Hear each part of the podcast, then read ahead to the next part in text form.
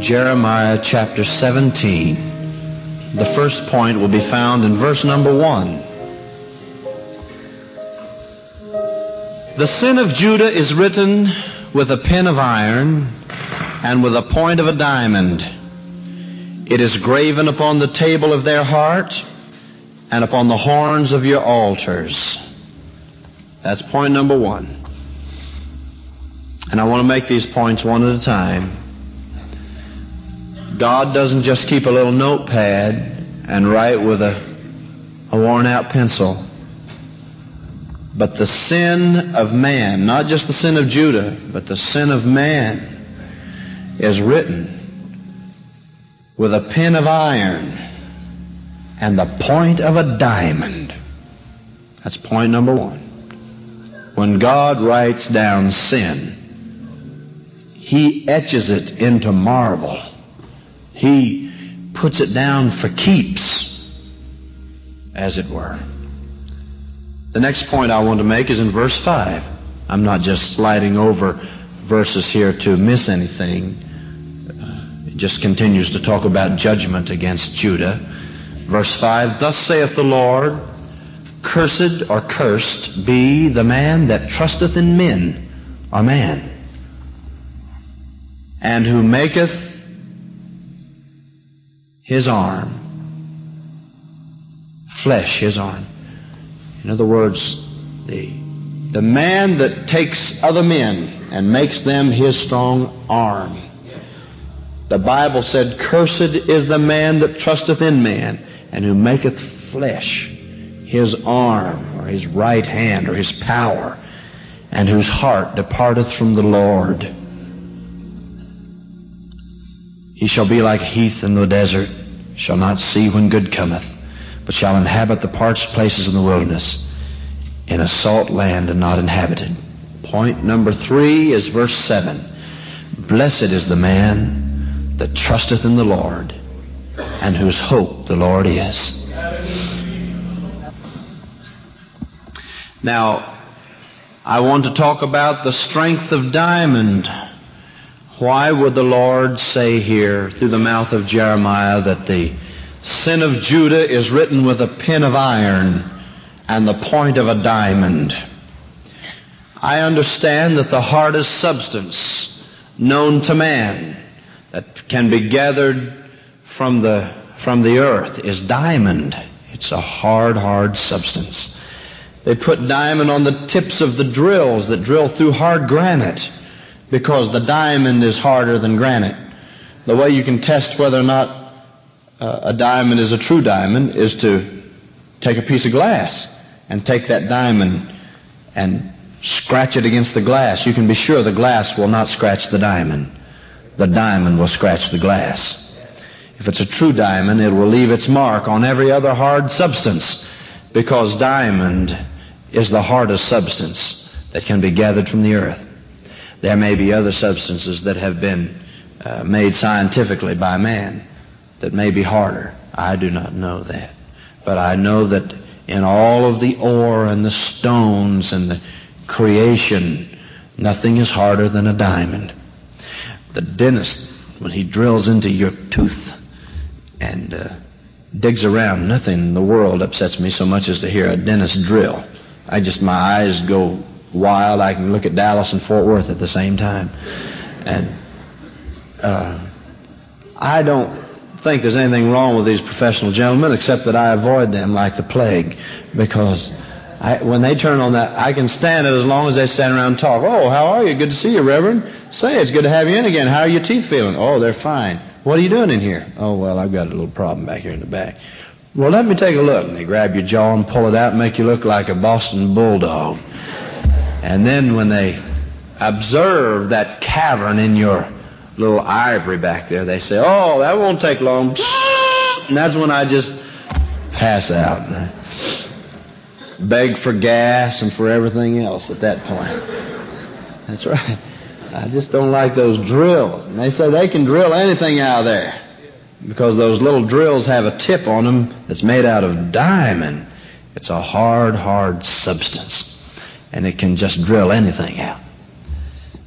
Now, you'd think that the Lord would be would be tender and merciful enough that he just would overlook a lot of things.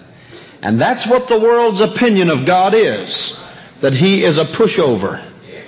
That he's just, you know, they've got themselves all mixed up between God being austere and hard and difficult, and then on the other hand, he is so merciful and full of love that he's not even going to worry about you. But the Bible teaches us that he will by no means exempt or let go the guilty. He won't let anybody that's guilty go. Now, how can God be merciful and every time you do something that's not right, he gets out his big drill and starts writing it in marble, writing it in granite? He's got a pen that's made out of iron, and it's got the point of a diamond on it, as it were. And when you do things that are not right, and you live ways that are not right, God doesn't just write it down with a mushy, pointed pencil. He doesn't just write it with little watercolors. He starts chiseling it away in the records, etching it out. When I was growing up, we lived on Hunter Street in Logan, Ohio. And Hunter Street, that was just inside the city limits. We lived in a big old bungalow house right across from the Ebers Monument Company. That's where they carved out tombstones. You wake up in the morning, and they'd do that till 5 o'clock. I was so glad when 5 o'clock came because they shut those drills off. And David Ebers was my best friend. He lived up behind me on 3rd Street. And we'd go up there. He and I were the first ones to ever jump off a garage with an umbrella and land successfully. By that I mean we landed. We successfully hit the ground. The umbrella folded wrong side out. But we did make it to the ground. And none of the other boys on the block jumped off, so we were more successful than they. Crippled for a while, but successful. We used to sit back in the back behind the garage and watch the gas men dig. Never forget the day. One of the most shocking things that ever happened to David and I was when the ambulance came racing and screaming up the street, and we always would run out to see it. But this day it didn't just race up the street. It turned the corner on Hunter Street and came right back to the back of our garage where the gas men were digging back in the gas main. And we'd been sitting back there just an hour before, sitting up on the edge of the garage looking over in the alley watching them dig. Digging a big hole back there. It must have been 6 or 8 feet deep. And they were just digging and digging, and we were watching. We got tired of that, so we went out to play ball. And this ambulance came screaming up there, the emergency squad and the fire department. And you know, just a few minutes after we'd stopped watching back there, that whole thing caved in and buried a man and killed him. And they were digging him out. And we climbed up on the garage and watched them dig him out. And I wish I'd never done that. That was one of the most horrible things I ever did. I had nightmares about that for a long, long time. Sometimes I even still think about that. As a matter of fact, I thought about that this morning, right now. That stayed in my mind a long time. That was back, way back before the Civil War. And David Ebers and I were good friends. His daddy owned the monument shop. His daddy was good with a drill. So that gave me an open ticket to go over and see Mr. Ebers and see how they drilled out those monuments. How are you, Mr. Ebers? Oh, I'm fine. How are you boys? Oh, I'm fine. Hey, what you doing today? Oh, we're just writing names on these stones. Well, don't you ever run out of names? No, don't seem to. We always got lots of business. You know, he said lots of folks are dying all the time. Boy, that shocked me, too. He didn't have to tell me that. I was only 5. That's a shocking experience. Lots of folks are dying all the time. I said, well, must be a lot of old folks in the world. A lot of old folks in the world. He said, you know, it's an amazing thing. He said, but all these stones are not for old folks. He said, some of them are for babies. He didn't have to tell me that either. He said, we even got some, said that we write them on there for boys about your age. Well, when he said that, it was a collapsing situation. I looked at David. David looked at me. We both just zipped out the door. He knew how to get rid of us. All he had to do was talk about kids our age, writing their names on those marble stones. I never quite forgot that. That's the first thing that hit my brain when I read this scripture and got old enough to understand it. God writes sin with a pen of iron and the point of a diamond. He doesn't intend for the weather to wash it off. He He doesn't intend for the elements to erase it. When a man does sin against God, it is an immutable crime. There are very few substances known to man that can eradicate the etched marks that God makes somewhere in the annals, the granite annals of His memory concerning our deeds. Very few things can wash that away. Very few things can erase that.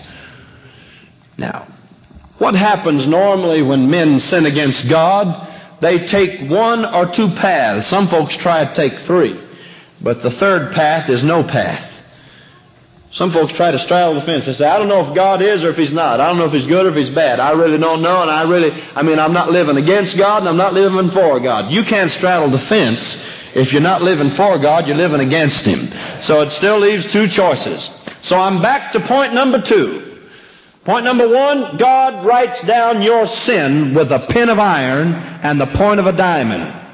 He will by no means excuse the guilty. The Scripture tells us. He's not going to let you go.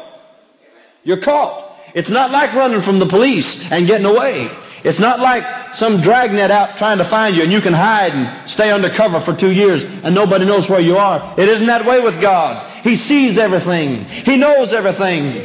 He sees all men everywhere. There is no escaping His eye. The eye of the Lord is in every place, beholding the good and the evil. When a man sins against God, there is absolutely no chance of escape.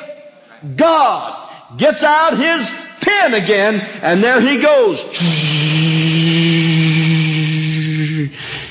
And He writes it down. Not just with a little old pencil. He writes it down with a pen of iron and the point of a diamond. He grinds it out so that nothing, wind, time, weather, nothing is going to wash it away. You've heard me talk a lot of times about Aunt Ruth, my father's sister, who was the first in our household to receive the baptism of the Holy Ghost back 65 years ago or so, long, long time ago. She's the one that fell out in the aisle and got to shaking and talking in tongues in the Methodist church when they sang Rock of Ages, and they thought she had epilepsy. Well, that's right. Thought there's something bad wrong with it, and they told her, the stewards told Grandpa, said, now Benny, said, if she does this many times, said, you're going to have to keep her home from church. Said, we just cannot have her having spells in church like this. Because they'd go to singing Rock of Ages, and she'd just fall out in the aisle and speak in tongues. And they didn't know what that was. Man, that talking in tongues, that's bad business. Whew. So they decided after a while that she wasn't really having a physical seizure, but that she was emotionally unbalanced. And she definitely had troubles with her mind until Uncle Clint came 17 miles and told the Benjamin Hanby family that they were having a Brush Arbor meeting out in front of his house, and people were getting the Holy Ghost and talking in tongues just like they did in the Bible. Well, Grandma and Grandpa had gotten a little discouraged with the Methodist church. Good folks, but they were planning to move uptown, and the little old country church where they'd gone all those years was going to shut down. And they just didn't feel like they could go into Thornville. That's a long way to ride in the wagon. But when they found out that people were getting the Holy Ghost and talking in tongues just like they did in the Bible, they were willing to go 17 miles a night to that old Brush Arbor meeting week after week after week. Get up 4 o'clock in the morning and milk the cows, too. That's where our family heard about the baptism of the Holy Ghost, baptism of fire in their lives, delivering power of God. Aunt Ruth's the one that was crippled, you know, when they went to meet, and she was 15 years old when a locomotive scared the horse and turned the buggy over and drug her 500 feet under the buggy, and it just messed her spine up so bad her leg drew up an inch and a half shorter than the other, and she was a cripple at 15 years of age. Grandma Hanby was taken to Columbus with bleeding ulcers. They operated on her in their crude fashion in that day and told her that she had less than 6 months to live, and that's the way it was when the news came that Jesus Christ was still the same yesterday, today, and forever. Grandma Hanby passed away, I think, 2 years ago at age 99. That was 65 years after they said that she wouldn't live. And and Aunt Ruth, they didn't sing Rock of Ages, but she fell out in that Brush Arbor just like she did in the Methodist church. And when she did, they knew what was wrong with her, and they explained and diagnosed her case and said she had the Holy Ghost. That was fun. That was fun. Well, Aunt Ruth passed away too. Just the day before conference this year. She passed away at age 80 years. And so instead of going straight to Indianapolis, I went to Kirkersville, Ohio, and met my father and mother there. And we went out to the graveyard there and buried Aunt Ruth. Well, it wasn't too much crying and carrying on because, well, she lived a full life. She served the Lord. She loved the Lord. There just wasn't a whole lot of mourning going on. I don't want to hurt your feelings, but we just didn't stand around there and hold on to each other and cry all day. We did talk about the weather, and we did talk about how pretty the cemetery was, and we did talk about heaven and the resurrection. What a morning that was going to be. And then I got to walking through the graveyard, looking at those stones. My daddy'd say, there lays a saint right there. That's walk with me, Daddy. See, there lays one right over there. Their names were carved out in those stones with a pen of iron, the point of a diamond, on those stones. And then he came by a stone that looked old and weathered, but the name was just as clear. He said, you know, that man passed away when I was a boy. And I marveled that on that stone the name stood out just as clear, probably as the day they carved it out, because they carved it with a pen of iron and the point of a diamond. And I thought of the scripture while I stood in that graveyard and looked around at all of those white stones pushing their way up out of the beautiful grass, a flower arrangement strewn here and there. The men standing over on the side, puffing on old dead cigarettes, waiting to cover up the fresh grave. And the men with the flower trucks pulling away. The tractor cranking up, getting ready to mow the graveyard as soon as we'd get out of there. And I looked around at all those graves and wondered just how many saints there were really there and how long it'd be before those old tombstones would roll over. And a little trickle of joy sprang up in my inspiration and ran all the length of my soul. Hallelujah. And somehow I almost wish I was laying there just for a minute. Did you ever? You say, well, that's crazy. No, there are times when I wish I could just lay down there and cover up with that grass and wait for that morning. Whew. Praise God. You see, there are no more battles to fight out there. No more wars to fight. No more temptation, no more trial, no more test. And just to think, they get to go first. The dead in Christ are going to rise first. Then we which are alive and remain shall be caught up together to meet the Lord in the air. Woo! What a morning that's going to be. Hallelujah. What a morning that's going to be. How many of you want to be ready for the resurrection? Oh, hallelujah. That's why I'm preaching to you that if you have sin in your life unrepented, it is etched just as deeply as the names on tombstones. And then point number 2, the Lord said, cursed is every man that trusteth in man, that maketh flesh his arm. It doesn't matter what has happened in your life, how much influence you have, what social strata you're in, how much money you've got. There isn't any way you can buy your name off that roll. If you're a sinner, if you've disregarded God, if you've gone away from God, if you've ignored God, you'll notice that that verse ends by who's saying, whose heart departeth from God. If your heart is not reaching out toward God, that's as much crime as the man who goes out and pulls a gun and says, oh, I don't want your money. The man who ignores God, the one who walks past Calvary and leaves the blood unattended, that man is as guilty of the blood of Christ as the criminal on the street, the bank robber, that's right, the child molester, the man and the woman who ignores the call of Calvary, that cares nothing for his religious service, that doesn't feel any pull of the Spirit of God or conviction at their heart and lets God just go his way and they go their way. The man who trusts in man. You say, well, I'll make it on my own.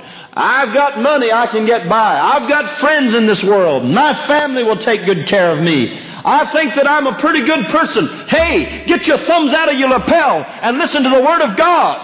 The Bible says that your sin is written with a pen of iron, with the point of a diamond. And just trusting in your own strength and trusting in your own power or your goodness or your family or your affluence doesn't erase that name off the roll. There's only one thing that can take your name off God's blacklist, and that's the blood of Jesus Christ that washes whiter than snow. That's all. That's all. Time isn't going to change God's mind. Circumstances and being good to your neighbor, that doesn't rub it off. That's right. It's like trying to rub the name off a tombstone with a handkerchief. You say, well, I'm good to my friends. That ought to get me somewhere. It won't get you anywhere with God. You say, well, I've done the best I can. You're trusting in man. And the Bible said, cursed is man that trusteth in man. You say, well, I have treated my family well. I take good care of my husband. My wife wants for nothing. My children have their way paid to college. It's just like taking a Brillo pad and expecting that you can smooth out the Grand Canyon. There's no way. There's no way. Because the sin of Judah is written with a pen of iron and the point of a diamond. When God writes it, it cuts deep, deep, deep, deep, deep, deep. And he doesn't forget it. The justice of God requires your death. The justice of God cries out for your spiritual demise. The justice of God is not satisfied nor pleased to let you go. God is not going to let you by. I don't want to hurt your feelings, but you're not going to get by. I don't want to make you feel badly today, but I want to explain to you that just trusting in yourself, trusting in your good common sense, trusting in your good deeds will not change God's mind about your destiny. No, no. Cursed. He could have said in bad shape, or he could have said it's not going to go so well for those who trust. He didn't say that. He said cursed. That means they're damned. That means they're lost. People who trust in themselves are lost. People who lean on their own strength are lost. People who trust in their own wisdom or their own affluence or their own business are lost. Not just in bad shape, not just ignored, not just overlooked, but cursed is every man that trusteth in man and that maketh flesh his arm. A good attorney won't save you. A good judge won't save you. Good business relationships won't save you. Every man stands the same height, 6 feet down. They may deck you with the finest suit, shiny shoes. You may have diamond rings on your hand. You may have all kinds of wealth laying all over your casket. But it doesn't do anything for your soul. Nothing for your soul. The rich man and the poor man. The worms eat them just about the same speed. There's not that much difference in any of us. You say, well, I've been successful. That doesn't change God's opinion of your sin. But now listen to this. Blessed is the man that trusteth in the Lord, and whose hope the Lord is. Number one, we have the edict. Man's sin will not be overlooked. Point one, people who trust in themselves are cursed. Point two, people who trust in the Lord are blessed. Let's all say blessed. Blessed. Blessed is the man who trusts in the Lord. You know what you need to do today? If I were in your place today and in my place today, you know what I'm going to do today? I'm going to ask the Lord to take everything out of my heart that's not right. I'm going to ask Him one more time to wash me in His precious blood. I'm going to ask Him to just cover me with His love. But not only that, I want Him to forgive me. I want Him to wash me white as snow. I'm not going to trust in my good works. I'm not going to trust in my good deeds. I'm not going to just hope that I've done enough good things in my life. I'm going to ask the Lord today, before I walk out of this building, I'm going to ask the Lord. I'm going to say, Lord Jesus, and that's who the Lord is. The Lord is Jesus. I'm going to say, Lord Jesus, I'm asking you to wash me in your blood. And I want you to take your blood. It's an amazing thing. But the Bible said the blood of Jesus Christ washes away our sin. The blood of bulls and goats could never take away sin. But one man in the end of time died for all men. Hallelujah. Without the shedding of blood, there is no remission of sin. If you go past the blood, there's no chance that that can ever be eradicated. Your name is written with a pen of iron and the point of a diamond. You say, well, Brother Hamby, I haven't been living just like I should. You better talk to Him today. You say, well, I have done pretty good, but I've got a few things. Then talk to Him about the few things. The thing to do today is, you say, well, I couldn't do it today because, listen, I just don't want to feel like I'm backslid. Let me tell you something. If you're lost, you need to be covered by the blood. If you're saved, you need to be covered by the blood. Whoever you are, you need to be covered by the blood. You say, well, I'm a good Methodist. You need to be covered by the blood. You say, I'm a Baptist. You need the blood. Well, I'm a Catholic. Well, you need the blood. We don't need denominationalism, and we don't need some kind of a dogma, but we definitely need the washing of the blood. Everybody, whoever you are, wherever you are, we need to have the blood of Jesus Christ applied to our hearts. And the first step in that application is repentance. It's your acknowledgement of your sin and your guilt before God. That's one thing God absolutely requires, for you just to slide into home base in front of God and say, well, if I've done anything I shouldn't do, Lord, you take care of it. You can hang it up. That's not going to get the job done. You need to come before Him and open your soul and say, here I am. I'm not what I ought to be. I'm not what I need to be. So, well, I've prayed one time and I'm saved. I don't need that. The Bible said, if any man sin, he have an advocate with the Father, Jesus Christ the righteous. And He is the propitiation for our sin.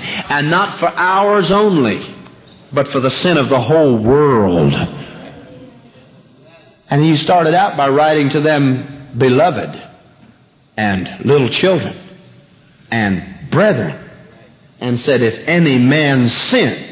He's not talking about a rank sinner out in the world somewhere that's never known God.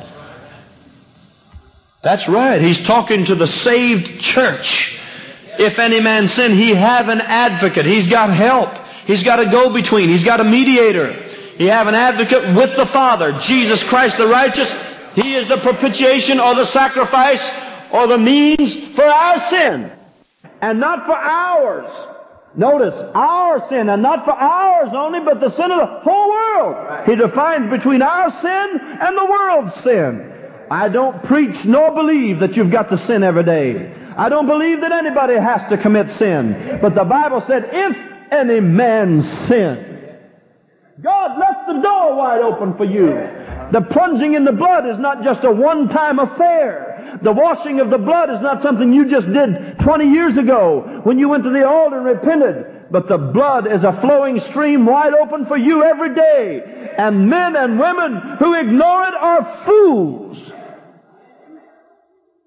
Because the man who trusts in himself, whether you've been saved 5 years or never been saved at all, anytime you ever decide in your mind that you don't have to have God, that you've done pretty well, well, I go to church every Sunday. I paid my tithes today, Brother Hanby. I'll have my mission pledge ready Thursday night at mission service. Don't worry about me. I'm coming along just fine. Wait a minute. Just wait a minute. If you've been there 20 years, 30 years, 40 years, 5 months, you don't just get seniority with God.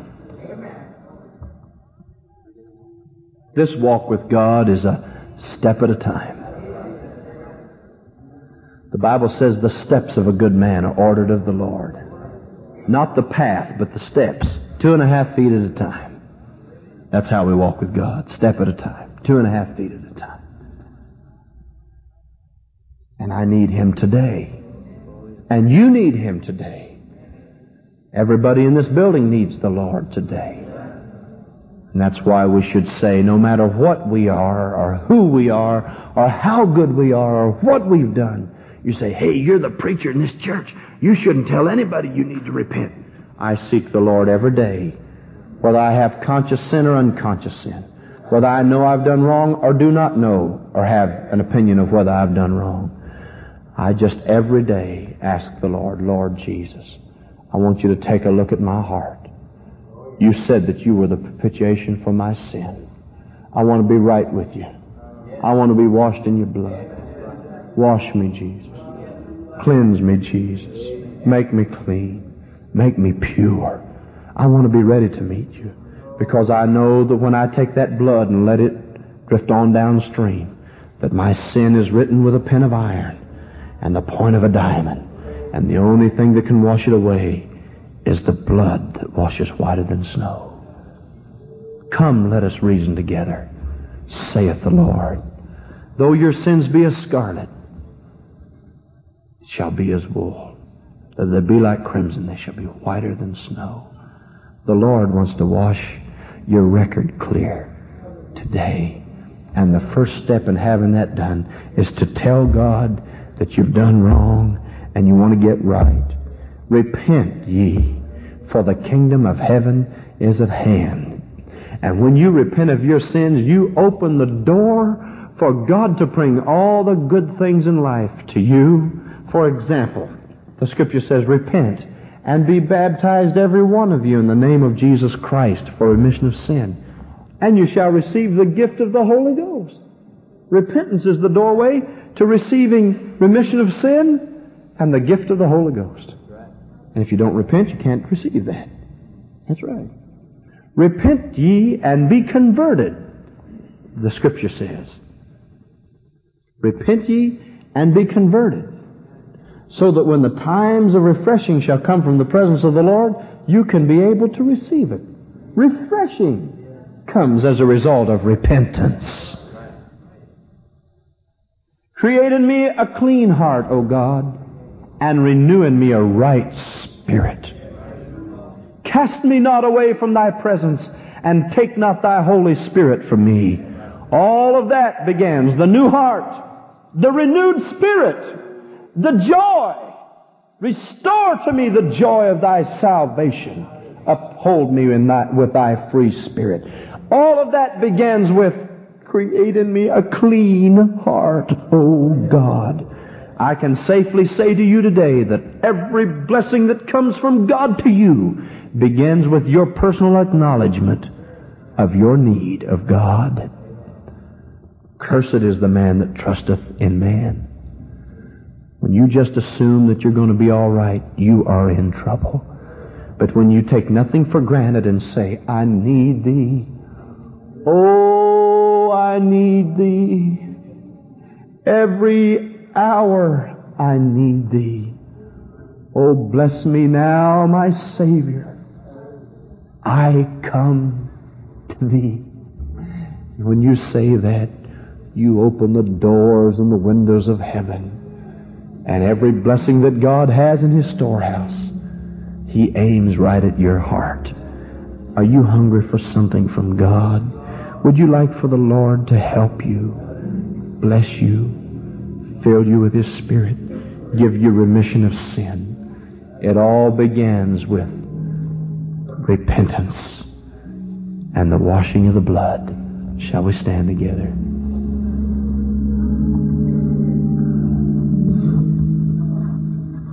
Sin of Judah is written with a pen of iron and the point of a diamond. Cursed is the man that trusteth in man.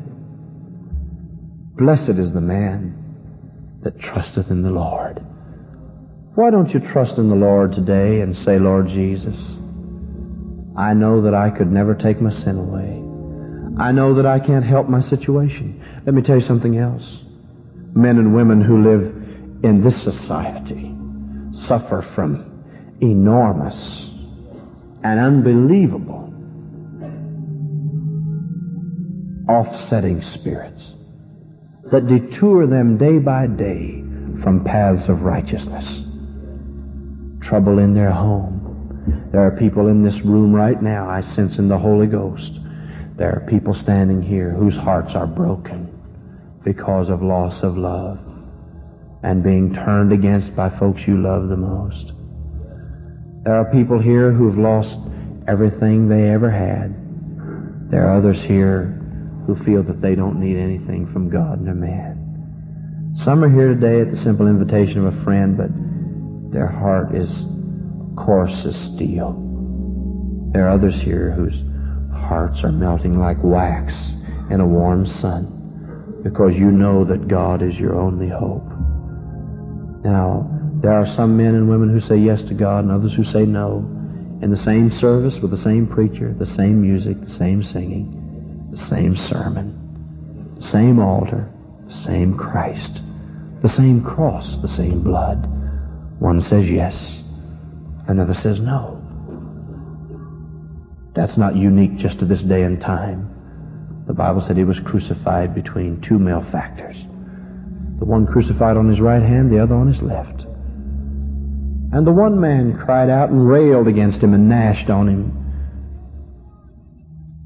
and said, "If you are the Son of God, save yourself and us." And he was cursed. He blasphemed. And on the other side, the man on the other cross said, "This man has done nothing worthy of death. We are receiving our just due, but this man has done nothing of death." And then he turned his conversation away from the other malefactor, criminal. And he had directed his attention to Jesus Christ, and he said, "Lord, remember me when you come into your kingdom." I've learned that we make coming to God so hard. But it would be a great step in the right direction if you could just say, "Lord, remember me." That's not all there is to salvation, but that's the right direction. "Lord, take a look at me. You see my trouble? Oh God, help me. You see the things I'm going through? Oh God, I need you." When you say that, you've turned away from your own self-assistance. You've stopped trying to figure it out with your own mind. Suddenly the blessing of God is turned toward you because you start trusting in the Lord. When you say, "Oh Lord, remember me when you come into your kingdom," and you know what Jesus said, "This day shalt thou be with me in paradise." And the day you open your heart to God in sincere and absolute repentance is the day that God opens the windows of heaven to you to pour out His Spirit upon you, to replace in your life the sadness and the loneliness of being lost, filled you with hope and immortality. I need thee, oh, I need every hour. I need.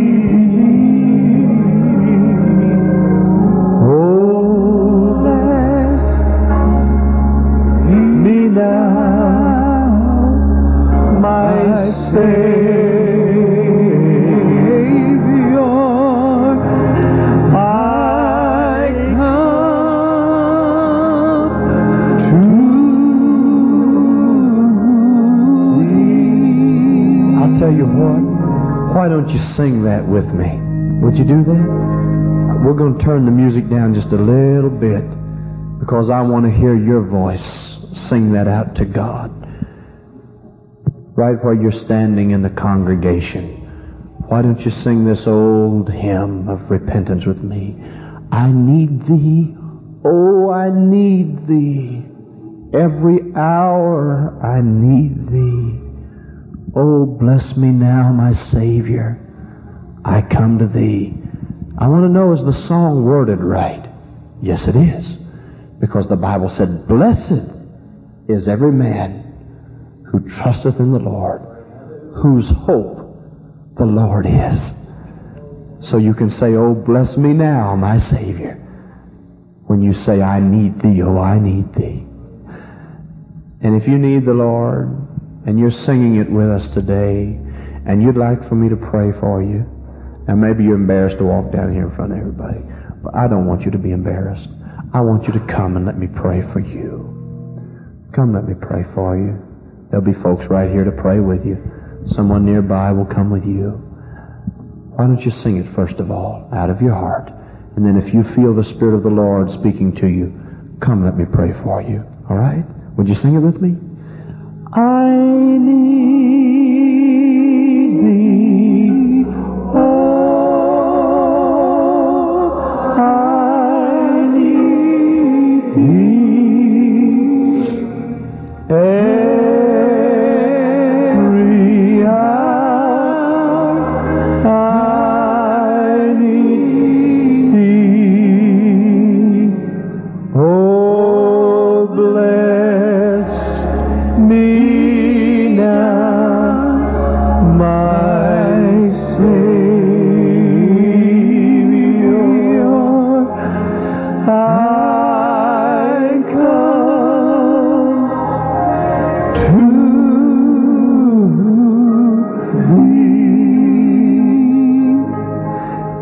Why don't you come as this dear old man has come today?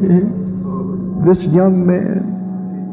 Ma'am, sir, why don't you come to him today? Your tears are not an accident.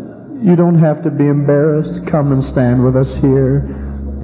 Listen, you're going to need more than a preacher to preach your funeral. Why don't you let a preacher pray for you while you lie?